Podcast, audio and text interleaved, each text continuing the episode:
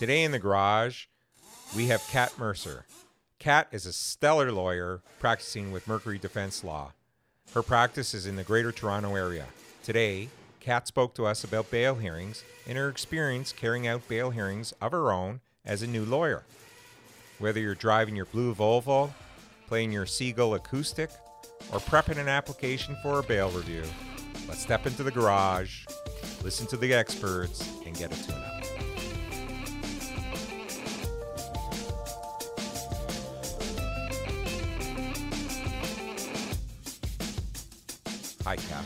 for joining us today. Hi, Paul. Thanks for having me.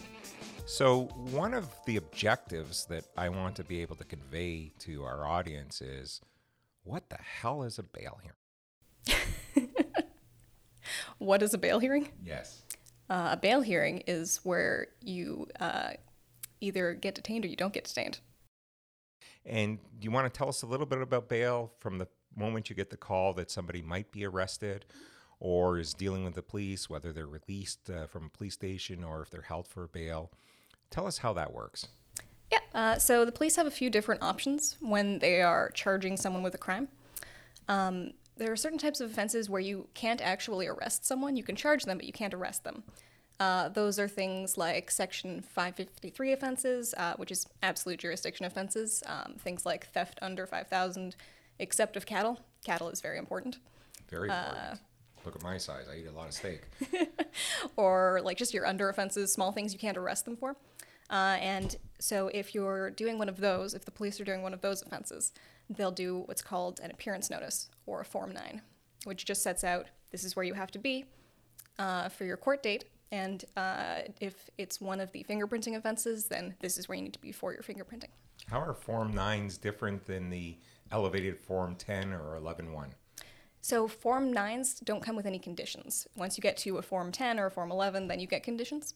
Uh, a Form 10 is the other option for a police officer um, if they don't want to go take you to a bail hearing. Um, uh, Form 10 is an undertaking, which is um, for you know more serious offenses or where they want to arrest you because they think an arrest is necessary either to preserve evidence or to establish identification or something like that. Um, there is uh, a prescribed set of conditions that the peace officer can make. Um, it's like 10 of them, I want to say, um, which is different than it used to be. Uh, Bill C 75 created this list because peace officers kept imposing a lot of conditions that either didn't make sense or were like setting people up to fail, like a condition not to drink with someone who has alcoholism. It's not going to work. Uh, they have one condition, which is um, any other condition to ensure the safety and security of any victim or witness. Um, but that's still a lot more narrow than the huge leeway they used to have. Right. And I understood that uh, the purpose originally to allow officers in charge of a station to release someone on uh, conditions under 11.1 was to reduce reduce the workload and burden of resources on the judicial system. So they provided this quasi judicial function to police, which of course was reviewable, but then we ended up in a type of situation where there were applications being brought because the conditions were too onerous. Yep. And I mean, peace officers aren't trained to be justices of the peace or judges. They're not trained about, you know, these are the appropriate conditions that are going to work with someone for the next three years until they get their trial or And we have to maybe. remember police are not judicial officials. Yep. Um, they also have another option, um, again from Bill C 75, uh, which is called a judicial uh, referral hearing, um, which happens if there's been a breach of an undertaking or a release order or something like that, and there hasn't been any harm, so there hasn't been any violence, economic loss, or property damage. Uh, and then you go before a justice of the peace, and the justice of the peace can decide to do a few things. They can do nothing and just release you. They can change the undertaking. Uh, they can detain you. Um, but the pur- purpose of these is to reduce the number of bail hearings for people who were just making like accidental um, breaches, so that um, they can go before this like smaller hearing, not have any charges come out of it, and just have their bail changed so that it's a functional bail. Right now, we're about one year into C75, and uh, I understand, and I could be wrong, this might be anecdotal, that the use of the referral is very limited and, and sort of scarce, at least in Ontario right now. Um, it is an important uh, uh, tool to have uh, uh, for the police to use and for counsel, I imagine, to try to uh, convince uh, uh, as an appropriate process. How would you undertake to do that? Because I guess the whole objective, the policy objective, was this was supposed to save resources. Um, I think you would have to go about when you get that initial call from the client, you ha- ask to speak to the peace officer and try to convince them that this is the thing to do. Uh, I guess if we keep asking for that over and over and continue with uh, pressing this through CPD events, hopefully uh, it will trickle down to the crowns and to uh, police officers and to those that are responsible for giving policy advice so that we can help create a more efficient uh, criminal justice system. Hopefully, because I haven't seen any. So now it sounds like you're going to get stuck. Uh, you got the call, and you're going to have to go to court the next day by phone or electronic uh, vehicle or, or in person. Uh, tell us about the bail hearings and, and what we should know. Um, so, bail hearings are one of my favorite things because they're very prescribed. They go in exactly a certain way. Um, at a bail hearing, you're going to either uh, have to show um, yourself because sometimes there are reverse onuses to get someone out, um, or the Crown is going to have to show why someone should be detained.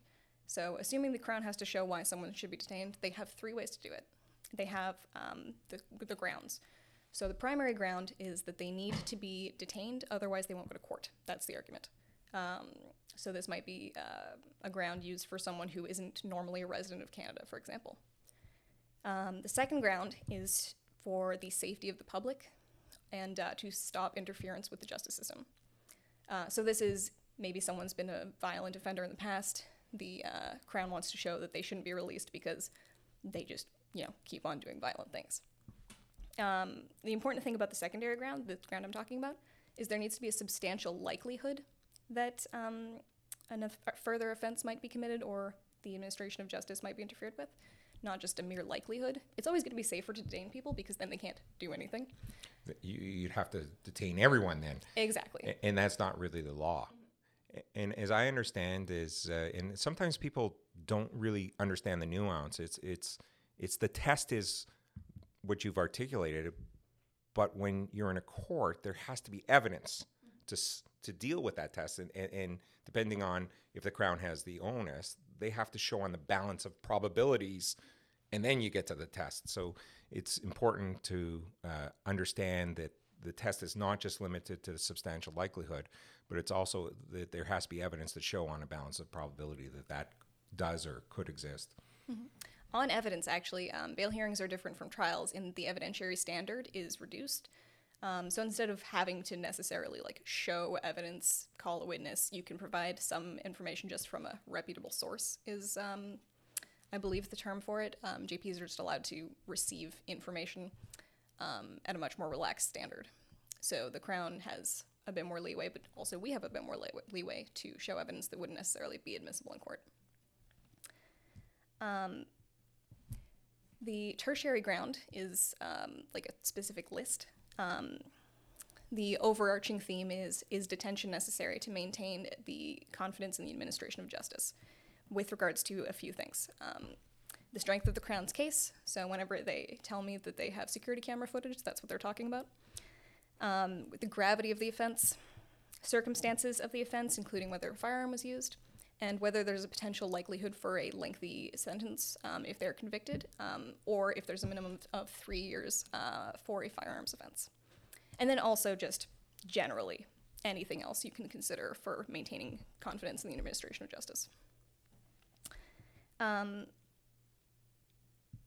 one important thing that I find um, necessary to remind people of about this one is um, with regards to the gravity of the offense. There is no bail. There is no offense for which bail is not an option, which you've told me about twenty times. Um, so you need to remind them, even if it's even if it's a murder, they can still get out. Just because the offense is a very grave one, does not mean on its own that you can't release someone. Okay. So let me ask you specifically about when you act as counsel on a bail hearing. Um, what information do you try to gather in order to prepare for a bail hearing? My useless answer is as much as possible. Uh, but you probably have like maybe 24 hours before the actual bail hearing. So, um, in order, I want to talk to the accused um, first to see if they have any sureties, just in case. Uh, and then I want to know their whole life story. I want to know their background, their family, whether their family is alive, who they are, where they are, their immigration status, which is really important for the primary ground. Um, do they have a criminal record? If so, what for? Um, although we're also going to be provided a criminal record by the Crown as part of the bail hearing. Um, do they have any children? Where do they work? Are they at school? Do they do any volunteering, any community work, that sort of thing? Um, medical history is really important right now because COVID is currently consideration. I don't know how far in the future people are listening to this. So, uh, but still, medical history can be important even regardless of COVID because some people are just not going to be able to medically handle being in this system.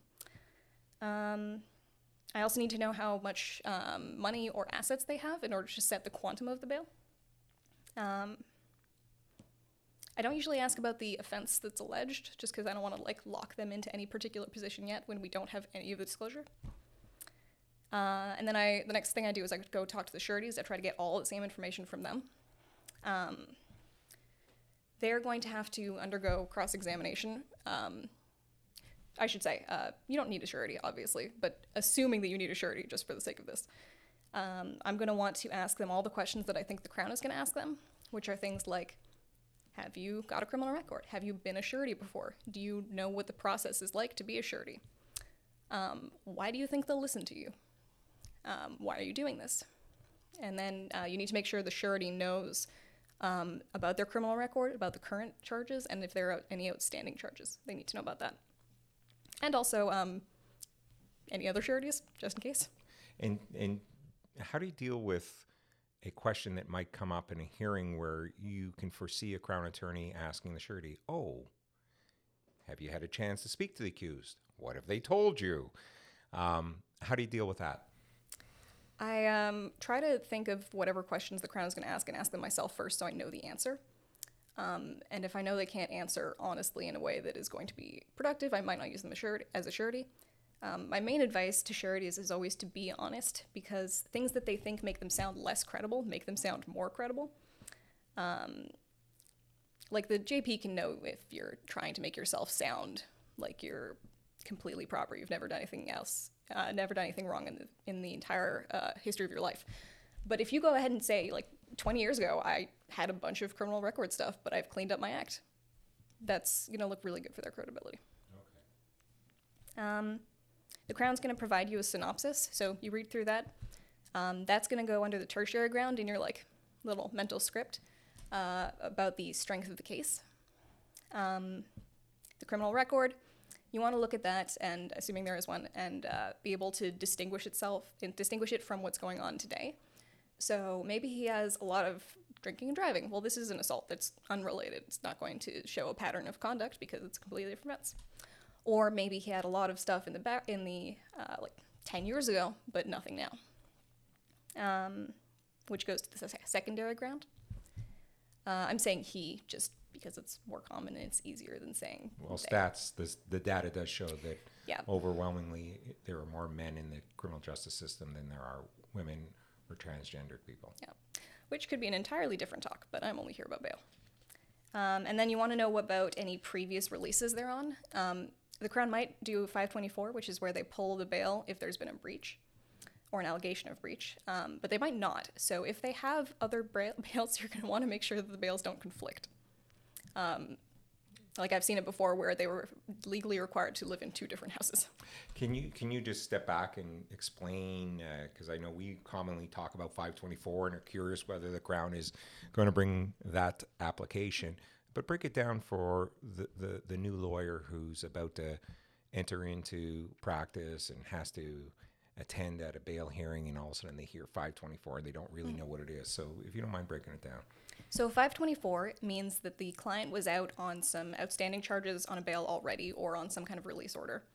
And there is the allegation that they've done something new, new crime, um, and therefore breached because one of the conditions of any bail or undertaking or anything is always going to be keep the peace and be of good behavior.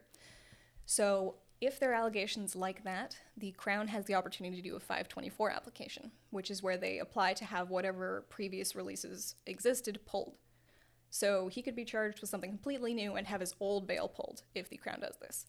technically they get a hearing for this, um, and you're going to disagree with me on this, I think.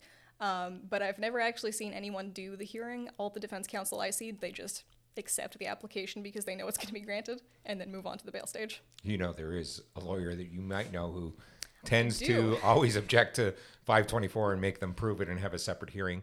Um, but I guess every case is uh, is unique, and and as counsel, you'll make sure that uh, you'll attend to what's most efficient for your client and in their best interest. Whether you should be uh, attending to try to get that evidence out on a 524 application or not, it's in the appropriate circumstance that there is and can be a benefit. Yeah, that is true. And also, there's probably a pretty good benefit to being as fearless as um, you are with objecting to literally everything. Thanks for that uh, big bonus on uh, my credibility there in the court. You're welcome. Uh, only things that are like meritorious, or at least Thank you. probably meritorious. Never shy away from an issue It's true. It's true. or convenience. And uh, I know you've uh, participated in a long trial with me, and that's uh, something that uh, we always have to understand what the appropriate objective is. Uh, but if there's ever something that needs to be challenged, or uh, if something's sliding through that shouldn't slide through, you have to not only ensure that you're having a, f- a- fair trial for your client, but you're also you also have to ensure, at least in my mind, that uh, the record properly uh, displays what is occurring in the court, and uh, that you speak up should there ever have to be a review of that hearing.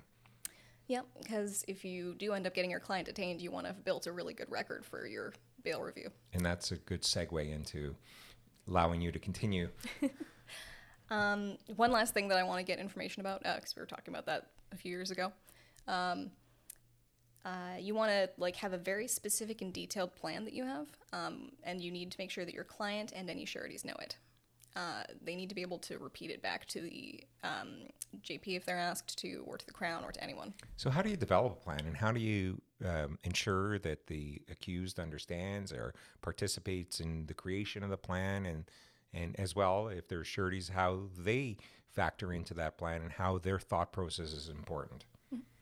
Uh, you want to make a plan that's feasible, um, and you want to make a plan that allows for some degree of 24 hour supervision. Uh, because the surety is basically the, um, I don't super like this term, but the jailer in the community. Um, so you want to know that somebody is going to know where the accused is all the time, and that they're going to have a way to be able to find that out. Um, they don't have to be with them the whole time, but for example, if the co- the um, client is going to work, you want them to have a cell phone that the surety can call to make sure they're there. Uh, so you want to develop a plan with the input of the client and the sureties to make sure that it's going to be something that works with their lives. Um, like if they are doing uh, something where they can only be out, out of the house with the surety, you need to make sure the surety can do that. Um, they don't have other obligations.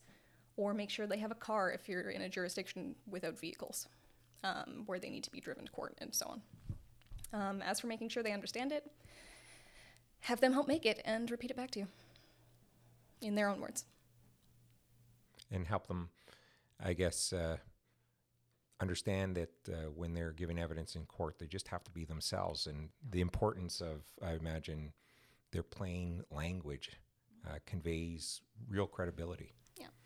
In submissions, um, maybe it's okay for lawyers to use all of the fancy lawyer jargon that no one understands, but I think during examination it's incredibly important just to use plain language. Otherwise, the witnesses are just going to be lost, and of course they are. We had to go through a whole bunch of years of school to understand what we're saying. Um, the surety, the rules I always give for anyone testifying um, is number one is be honest. Um, number two is listen to the whole question and don't interrupt. Uh, and then number three is answer only the question that is asked. And if they do that, it's pretty hard to not seem credible if you follow those rules. Okay, thank you for that. so, where do you want to take us now with bails? Uh, well, my list says ethics. Okay, that's an important topic. Um, yeah. Um, uh, there are a few ethical concerns you need to look out for. Uh, the main one is uh, about sureties. We are not the lawyer for the surety, and we aren't giving the surety any legal advice. Um, if you take out all of the like emotion and loyalty and relationships out of it, it's a bad idea to be a surety. You are putting yourself at risk and giving yourself a whole lot of obligations for no benefit. And you can't have a benefit because it's legal to be a surety for money. Um, so we are asking these people to do something that's not in their interest. The reason we're asking them is because it's in the client's interest, and it needs to be made clear to the sureties that we are doing everything in the client's interest, not theirs. A lot of people think, um, or at least a lot of people tell me, they assumed I was also their lawyer when they were the surety. Well, I, I, I know that you, because uh, I've worked with you on some cases, you make it quite clear that you are not the surety's lawyer. And I know that also part of uh, tendency in Ontario courts is to prepare an affidavit of a surety, and right in that affidavit, almost right right the last second second last or the last paragraph, it indicates that they are entitled to independent legal advice, and when you review it with them, you re-explain what that means. Um, and so you have to, from an ethical point of view, you have to ensure that they know that. But part of our podcast or video series will be available for the public. And so, if you don't mind, I just want to make something known, should a surety be watching this, is that sometimes law does not make sense. It's not always logic. And although there may be, um, from you know a strict logical point, there's there's you're giving up a lot, and really you're not getting anything in back in return. Um, the bridge uh, that is looked for, I believe, by the jurist, by the justice of the peace or judge doing the hearing is, I want to know why you're doing this. And, and, it's not the rational reason, it's the irrational. It's the love, it's the family connection, it's the importance of guidance for that individual uh, that uh, really creates uh, what becomes a solid foundation as a surety. So, uh, uh, sureties are entitled to their own legal advice, and duty counsel sometimes can provide that for them right there in the courthouse, and they can seek out their own private counsel, um, or they can educate themselves and waive uh, that right to uh, have uh, some uh, independent legal input. What are your thoughts on that? Um, that's actually one of the questions that I always ask sureties: is why are you doing this? Um, because often their answers are really compelling, um, and also because you know it's important to know. Um, yeah, I don't actually see sureties getting independent advice a whole lot. Um, they tend to be fairly committed, which I think is because if you want to be a surety, it's not super beneficial to you, so you probably have a strong um, emotional reason that nobody's really going to convince you out of. That's my guess. I don't know. Um, some other uh, ethical things to look out for is um, the criminal record in like nine out of ten cases, the the um, crown is going to give you the criminal record, and then you'll go over with the client and say, "Yep, those are my records." But occasionally, um, the record that you know exists won't show up. We are not technically under any obligations to um, provide that information, but we have a duty of candor to the court where we can't um, rely on something we know is not true or put forth a suggestion that we know is not true. Uh, so you could do some sort of weird skirting around to never imply it. My, my tactic, I would say, is just to always disclose. I think that's going to make you look more credible to the court. Um, and it's definitely not going to bite you like um, not being completely honest with the court could. This is uh, something that can come up at different uh, points uh, during the criminal process. Uh, for example, it can also occur on sentencing. And uh, we have that duty of candor, but we also have a number of other duties. And a way I was taught uh, three decades ago uh, was that uh, if you were asked, uh, What is your client's record, Mr. Cooper? and I would respond, or I was trained to respond, I think you need to ask the Crown that. Um, I would never lie to a court, and I would ensure that, uh, you know, I'm not trying to skirt around it. Um, it, it. You get in a very uncomfortable situation when you think that you assume that everybody knew something about your client, and turns out that halfway through the record of whatever's transpiring or whatever's transpiring on the record, you realize, oh, they don't know, and you feel uncomfortable. Whenever you have any situation like that um, and you need advice, uh, just take a break, call somebody. Uh, we've given out Cat's number, call other lawyers. Uh, one of the I, I, I, guess it's just our bar, criminal bar. Everybody's accessible. And I think if you say, you know, I got a client, I need a few minutes of advice, people will help walk you through it. I've never met a defense lawyer who wasn't willing to like have coffee with me and explain a bunch of things to me on, at the drop of a hat. We're all it's a really nice community. Um, one last uh, ethical concern I wanted to talk about is one that I haven't got a great way of navigating, honestly, um, is potential sureties that are complainants.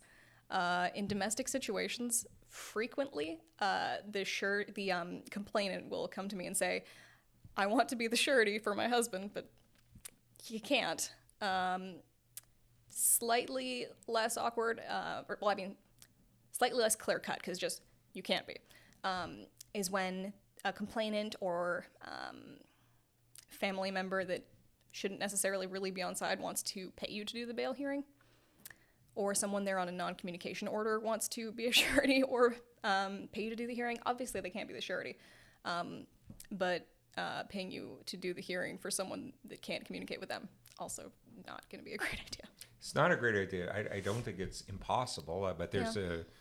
I don't think there's a rule against it or th- anything. No, but if you're going to take money, you got to ensure that it's processed. Everybody gets independent legal advice. Uh, because uh, your client's instructions can only be your instructions, and notwithstanding who's paying you, they're not going to uh, call the tune. They're not going to be able to give any influence, and that has to be known right up uh, uh, front in advance. And in, in, I'm more speaking of the situations, not of uh, a complaint paying for you, because I, I'd be fearful of that and I'd stay away from that. Yeah, but more probably. of my clients may have an employer or a cousin or a family member who may also know the complainant. Uh, uh, who and they want to pay for uh, the legal services. You know, it's it's not uncommon in my practice where uh, if the complainant also is employed by the employer, uh, and my client uh, uh, requires funds, uh, they will they will finance that defense. And uh, you just have to follow necessary steps to make sure that everybody understands uh, their boundaries and to ensure that solicitor client privilege and all instructions remain confidential. Um, it is a weird thing to say to them, though. You're the one who's paying me. I'm not going to tell you anything. but that's what you got to do. Um, it's kind of like sureties, where you have to remind them. Uh, you may be the person that I'm arranging all of this with, but I owe a duty only to the client and not to you. Thank you for this money. Can you tell us about your first bail hearing and what advice would you have for any new call or young lawyer who's about to embark on their first bail hearing? Um, my first uh, bail hearing was a reverse onus um, breach case, um, where a young man had a clause in his previous bail where he wasn't allowed to use a cell phone except in certain circumstances. Um, he used a cell phone in what he thought was an appropriate circumstance, but the police picked him up, and uh, when I looked at his bail, because I had been, I had not done the previous hearing, I found that it was fairly confusing. Um, it would have been a really great candidate for the judicial referral hearing we were talking about. Um, so I sat in court and I watched uh, other bails for a little bit because mine kept getting pushed, which was really helpful. Um, and that's just helpful in general is to go watch things before doing them yourself. It wasn't helpful that he got detained extra time because they had lack of resources. That was not helpful. Not it was at all. helpful for me, not for him. Uh, but I uh, I put him on the stand, um, which isn't always the best idea. But um, he had a really good explanation. He seemed really credible to me. So I put him on the stand. He explained what was happening, um, and he actually asked for the clause where he was allowed to use a cell phone to be taken off completely because he didn't want to mess up again. Um, and so he was released on the exact same bail, except he wasn't allowed to use a cell phone at all. Okay. What advice would you have for young lawyers? Um, I have a lot of advice for young lawyers. Let's go through it. Um, so one of the most important decisions you're going to make for a bail is, assuming you want a surety, is the surety. So you want to look out for things like, um, have they been honest with you? Um, are they just a reliable person? Do they like have a stable job or like have some kind of indicia that they are a stable, um, reliable person? Uh, you want the relationship between them and the accused to be as close as possible. Um, because sometimes you can have almost near strangers that volunteer, but it does not go very well. Um, and you want someone who is not willing to put up with anything. Uh, so my favorite sureties are the moms who say, "I love my son, I want him out," uh, but if he pulls anything else, I am calling the cops because I can't afford to lose that money and I'm sick of him. Um, One thing we talked about earlier is fishing expeditions. Um, a different kind of fishing expedition is when the Crown tries to ask a surety questions about things that the accused might have said to them about the alleged offense. Um, so the Crown will say something like, How are you going to uh, supervise him? He did all these things before. Did he tell you about any of them? Um, so the Crown is saying they're using this to show that the surety isn't a good surety. But what they're actually doing, in my opinion, is trying to get information about the offense that they can use for later. Um, so what you want to bring with you, and we should always bring with you, is Regina and KK. Uh, it's from 2019, ONSC 1578, where it just says, yes, that is relevant information, but it's just too prejudicial. Um, Unfortunately, there are cases now that disagree with that, but it hasn't been ruled on by anyone uh, superior to the ONSC, so it's um, still a viable case to bring with you, and I always do. Any other cases you bring with you? I always bring Morales and Pearson, which are a little bit older cases, but they go over in what I find a very like clear and concise way. Um, that there is no offense for which a bail is not an option, which I always love to, to uh, repeat, and um, you're entitled to a reasonable bail. I, I know that it almost goes without saying because uh, the Supreme Court of Canada has really addressed uh, bail quite substantially in the last uh, three to four years. But uh, I'm sure you also bring Antic with you. Yes. And uh, are there any other cases or anything else that you have to remind yourself, the court, the Crown, your client, and explaining what bail is and, and, and, and really what the policy is and the way that the courts are now looking at bail?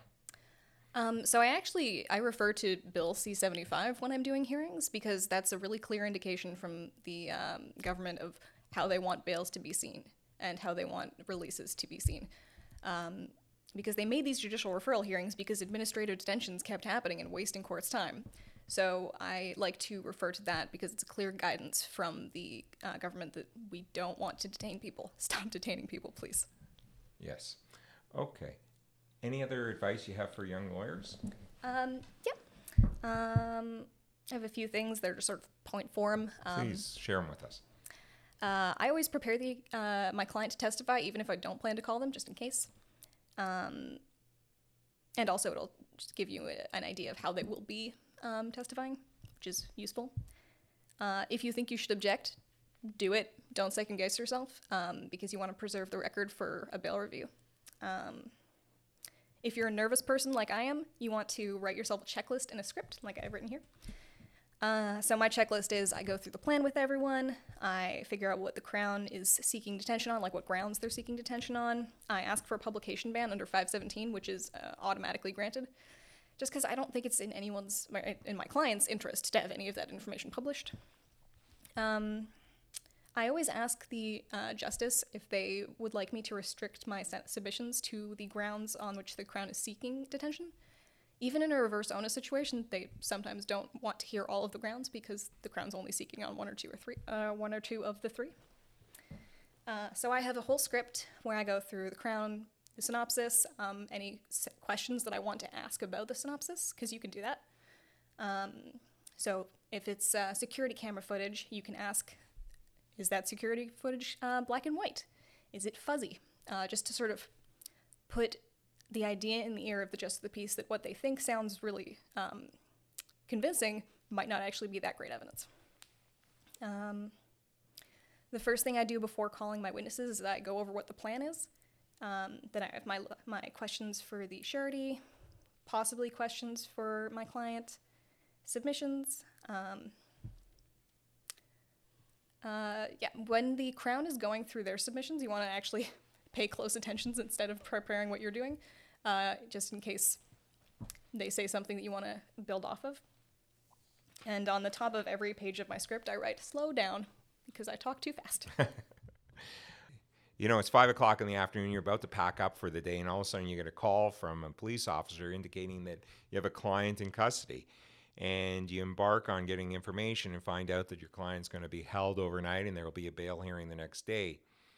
Um, you had planned on on on working on another file. Now you got to switch gears and work uh, in order to prepare appropriately for the bail hearing the next morning.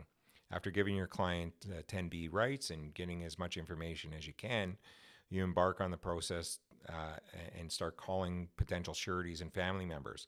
But part of that process is also to ask for your retainer. Um, the uh, difficult part, I know, for a lot of lawyers is to ask for money. Um, our services uh, are important for the criminal justice systems, but they're also um, part of business. And we're not talking about gouging people, we're talking about understanding your own value. How do you ask for a retainer? So, I know I always feel really bad about doing this, but it's really important. Um, we have at least, I think, at least six years of, edu- of university education. Um, I went to school for eight years. I don't know if anybody watching went to U of T, but we all know how expensive that is. Those are costs that we have to recoup as businesses. And that's all education that we have that people need. It's important to charge what you're actually worth, even if it makes you feel kind of bad. Um, because otherwise, you're not going to be able to do this work for very long. It won't be sustainable. Um, so, I, if it's a client who I know does not have the means to pay me, I'm definitely going to give them a lot more leeway, maybe like a payment plan. Um, if it's a client who can pay, I will require everything up front. Um, a lot of people will say, I can get you the money when I'm out, um, but they can find you the money very quickly when you tell them you won't do the hearing until you've gotten paid. It's one of the boundaries we have to create as lawyers. Um, it's fair for us to be compensated uh, reasonably for our services. Um, and what I found in my years uh, as a lawyer is I discover who has the ability to pay. We've we've uh, gone through uh, uh, an information gathering process, and uh, you know if somebody truly has the ability to pay or not. And if they don't, um, I know that I will be glad to accept legal aid. and there are many times where I've done bail hearings for free because the person may fall through the cracks. Uh, but if somebody does have the means, I have no fear to ask for an appropriate amount and demand it up front uh, because they are getting a service and it's an important service.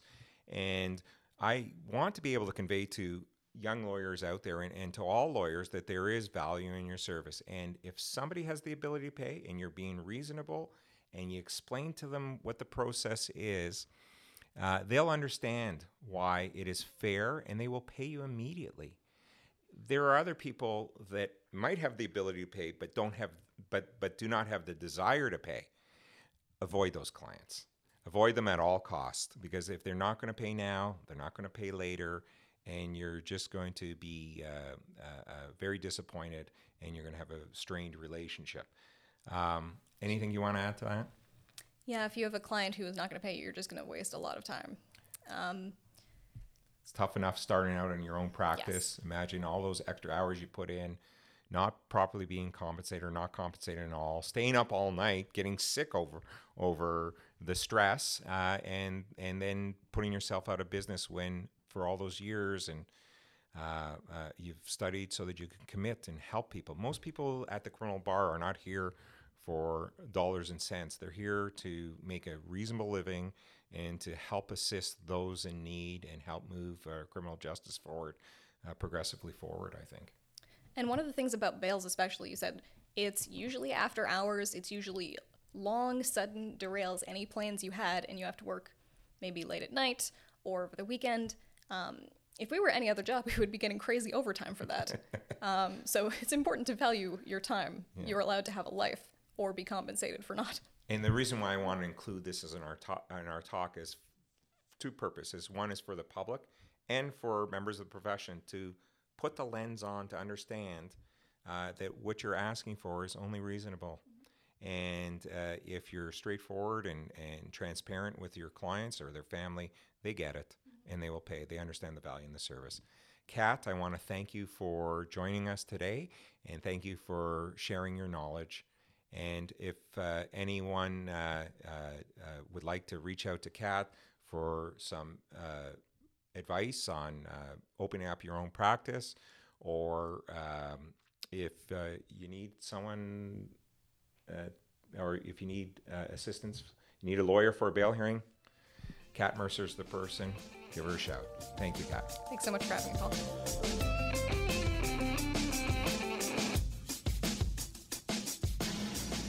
Thank you for listening to today's podcast. A shout out to our fantastic producers, Zenia Sethna and Jason Cooper.